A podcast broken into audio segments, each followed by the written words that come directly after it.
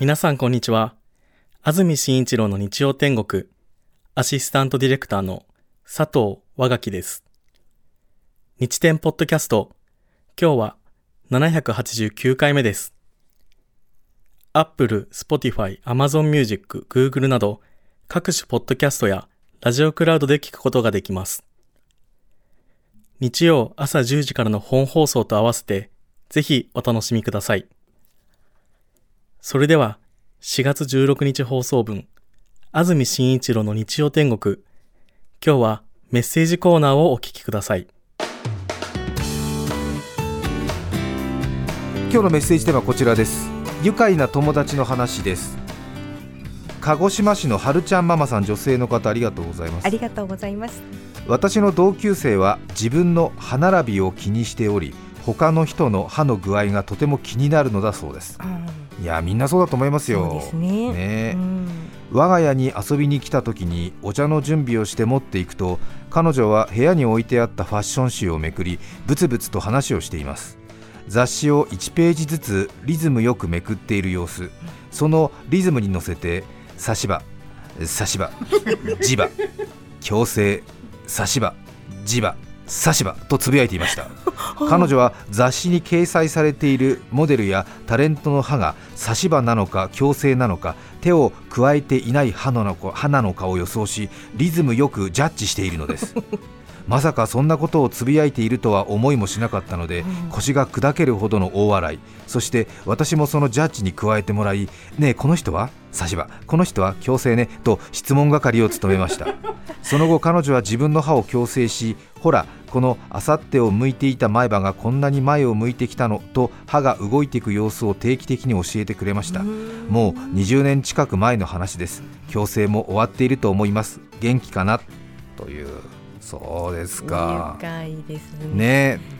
磁場っていう言葉があるって知らなかっいいですよね。なんかね、うん、地元の産業みたいな感じでね。地場産業みたいな感じでいいよね。矯正差し歯地場そう確かに。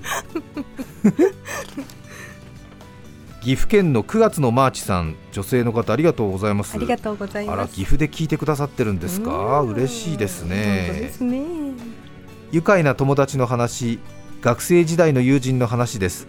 彼女は礼儀正しくしっかり者でも慌てた時などにはおとぼけ発言を繰り出す一緒にいてとても楽しい友人でした。うん。ああいいね。ね私たちは音楽を学んでいて彼女は休日には片道1時間ほどかかる場所までレッスンに通っていました。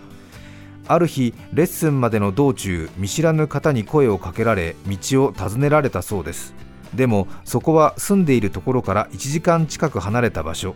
さらに寄り道などせずレッスンに行くだけだった彼女はその辺りのことに詳しくはなくすみません私この辺りの人間ではないのでと断ろうとしたそうです。でも急に声をかけられたことに動揺し彼女が口をついて出た言葉は「すみません私人間ではないので」でした道を尋ねた相手にまさかのカミングアウト。うん。相手の反応のなさに自分の発言のおかしさに気づいた彼女は慌てて言い直し無事に誤解も解け事なきを得たとのことでした。今でも思い出してクスッと笑ってしまう友達の話です。あらー面白い。すごい面白い。ね。うん。この辺りの人間ではないのでちょっとわからないんです。ごめんなさいっていうことだよね。そうですようん。ね。なんとなくこの表現をちゃんと使おうとね思ったんでしょうね、ええこの辺りの人間ではないっていう感じ、そこを強調した。すみません私人間ではないのでっていうことになっちゃって。ちょっとね、うん。そうですね。わーって思いますね。そうですよね。まあロボット的なこととか 幽霊とかそういうこと、うん。ことなのかなと思いねますよね。うん。うん今はねもう職場の電話も鳴らなくなりましたけれどもよくねあの呼び出し音が2回鳴る前に取らなきゃいけないみたいなそういう厳しい教育を受けた世代なので私たちなどは会社の職場のね電話が鳴りますとブルルってなるとね、はい、はいなんて言って出るんですけどもね。新人ね。新人の時は特に出ますけどもね、はい。私が所属してた部署がですねアナウンス部っていうところだったんですが、まあ、今も所属してるのか。アナウンス部っていうところで、えっと、たまにアナウンスセンターって名前になる時があるんですよね。そうなんですよね。たまに？たまにっていうかねなんかその微妙にずれるのよなんかね、うん。あのーいろいろ会社の組織の中で。うん編成局アナウンス部になった時もあるしなんかアナウンスセンターみたいななった時もあるんだけど今アナウンスセンターなのかな？ごめんなさい。ちょっと詳しく分かってないんですけど。ういうはいええ。数年ごとにね。数年ごとにね。はなんかその組織改革の一環とか、うんその上長の職位に応じて変わったりするんだけれども、うん。えーアナウンスセンターってなってなってすぐの時にちょっとまだそのアナウンスセンターって言葉に慣れてなかったんだよね、なので電話鳴ってはいこちらアナウンスセンターですって言わなきゃいけないけどはいこちらアナウンサーですって言っちゃう人がいて、うん、まあそうだろうねって話になったって話でした。すみません。あんまり面白くなかった。申し訳ない。すみません。そうですね。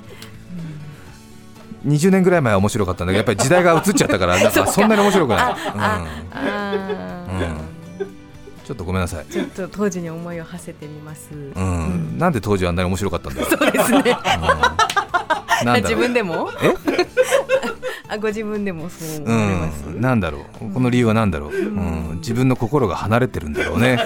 アナウンスセンターから。大きくしないであ、大きくしない方がいいよ。スポニチアネックス下柳さんが書いちゃうから。書いちゃうから下柳さんが下柳さんが書いちゃうから。うんおかしい。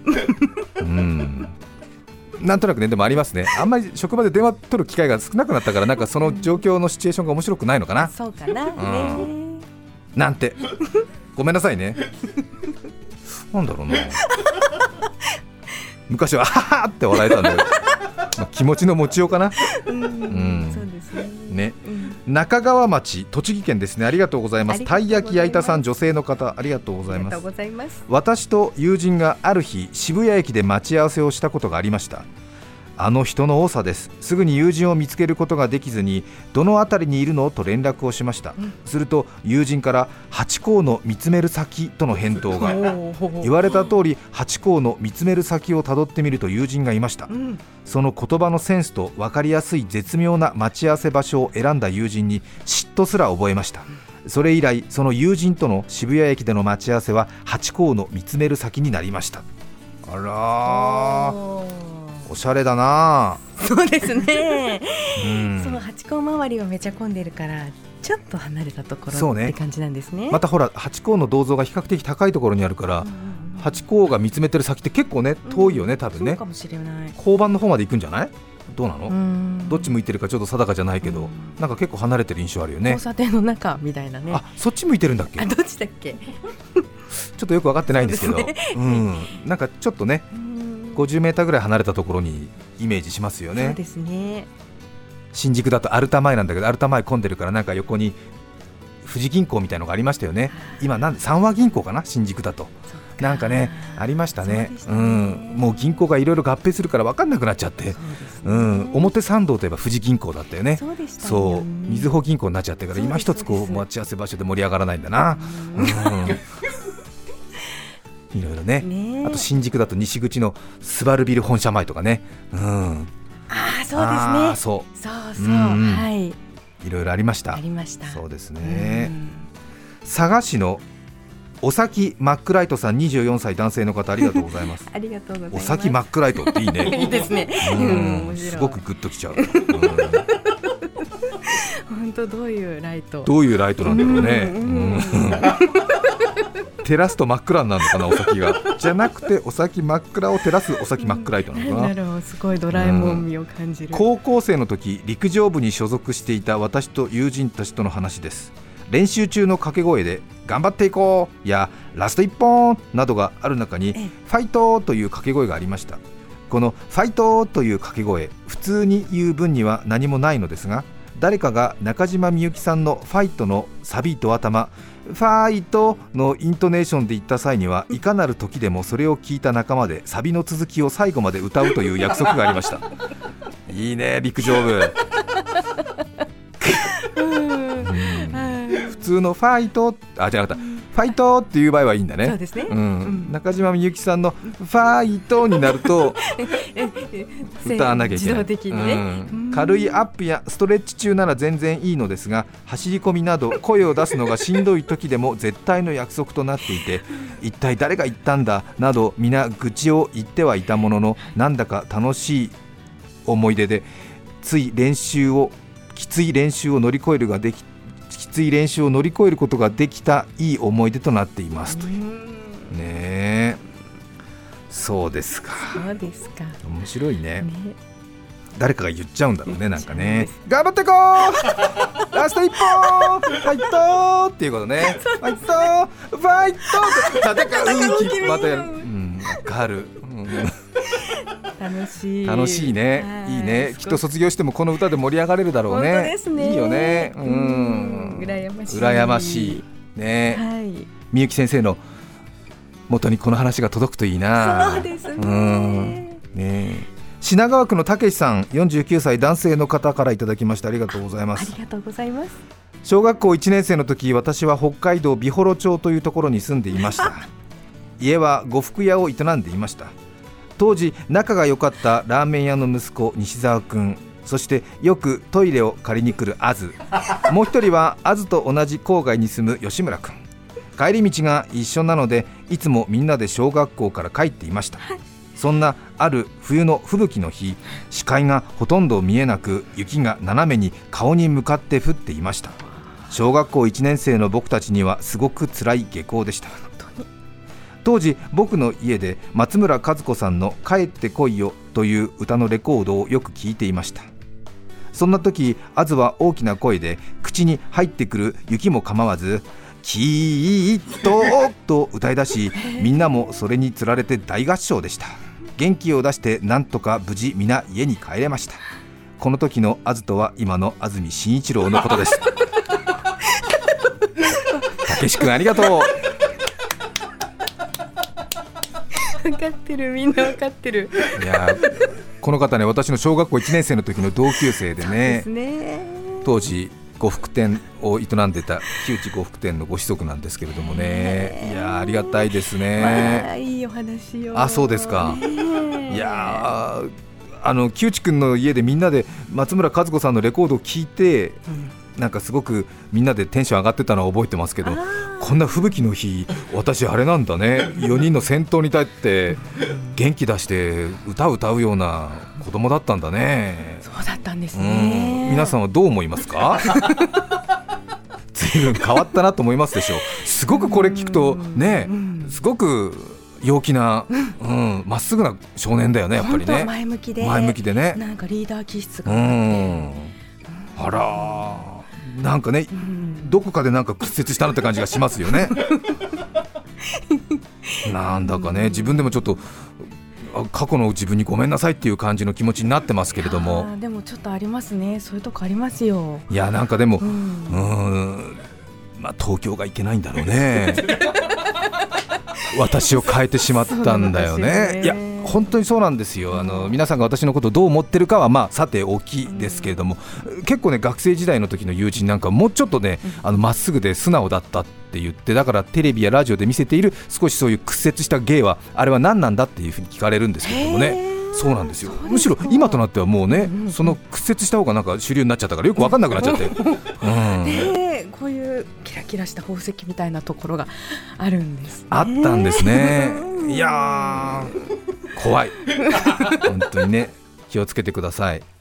性格は変わるからね。恐ろしい。うん。いや嬉しいわたけし君ね。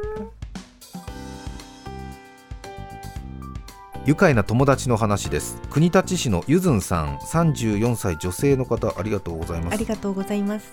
高校時代の女友達と再会した時の話です、はい。場所は下北沢のこじゃれたカフェ私も友人も久しぶりの再会で喜びました。店員さんに注文を伝えようと友人が勢いよく「すみません」と手を挙げたところニットが破れていて脇の下がこんにちはしています。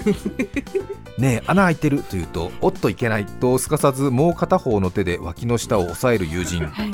これはどこかで見たことが。ドリフ？想像だにしなかった出来事に涙が出るほど笑いました。スースーしなかったのと聞くと全然わからなかった。500円で買ったばっかりなんだけどなと首をかしげていました。アウターを羽織る季節だったことが不幸中の幸いです。えそうか。そうか。そんなことあるのか。ニットが破れてたのか。そうか。ね。もう一つ脇の話です。うん。小鳥さん女性の方ありがとうございます。ありがとうございます。高校の修学旅行の思い出を聞かれたら真っ先に思い浮かぶのは友人の脇の話です。どういうこと？ー。高校の修学旅行でしょ。綺麗な景色歴史的な建物での学び美味しいご飯友人との恋バナ好きな人へのドキドキ楽しい思い出がいろいろあったはずなのに脇毛が一番に出てきます。1日目の夜布団に入り恋バナでも始めようかというところで普段から無駄毛を気にしていた友人が「ねえ明日私ノースリーブ着るのに脇毛の処理忘れた。みんなで抜いて」と真面目な顔でお願いをしてきました。うん。万歳のポーズで脇を全開にし寝て処理待ちしている彼女のために私と友人の5人で深夜に恋バナもせず彼女の脇毛をひたすら毛抜きで抜き続けましたそうか。へー2日目は私服だったのかな？なんか。まあねどうなのかな、ねまあうん。ノースリーブだから。そうか。うん。確かに。困ったねそれはね。うん。ゴミ箱が遠く抜いた毛の置き場に困り誰かが脇のすぐ下を脇毛置き場としたところ 次々に置かれた抜かれた脇毛は新しい脇を誕生させああ脇が移植されたと全員で大笑いをし無事に友人は翌日ノースリーブを着ることができました。彼女の脇がもたらしてくれたあまりにくだらなくとても愛しい時間は私の中でもとびきり光る思い出です。何歳ぐらいの人なんだろう？うんいいね、うん、よかったのね。いやもうだからもう高校時代といえばこの思い出がやっぱりとびきり光ってるんじゃない？みんなで抜いたんだもん、うん、達成感あったんですよね。達成感あったんだろう。ね。うーん。よーしっていうね 一致団結してやるぞーっていう、うん、おおーっていう感じで。いいね。またほらなんかさその一度抜いたその毛をどこに置くかっていうのがさ またリアリティがあってさね。まあうん。ちょっと現実味があっていいよね。そうですね。うん。ちょっとね、ううん。ん、毛根が一緒にくっついてきてさこうなんか そうね皮膚にくっつくわけでしょ。ねいいよ。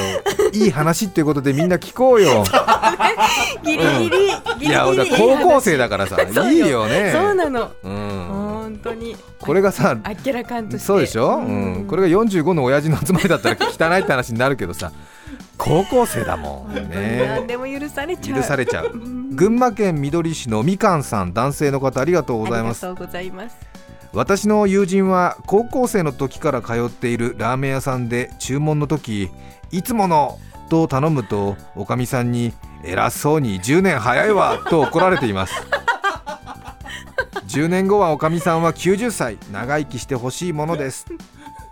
いいね。いいですこね。の人はね49歳か。そうか。だから通って30年通ってるけどね。ううんんいつものと頼むとおかみさんに偉そうに10年早いわ まだまだ言われちゃうね。言われちゃうね。いいね。そうん。逆にいいよね。これが続いてほしいね。ね。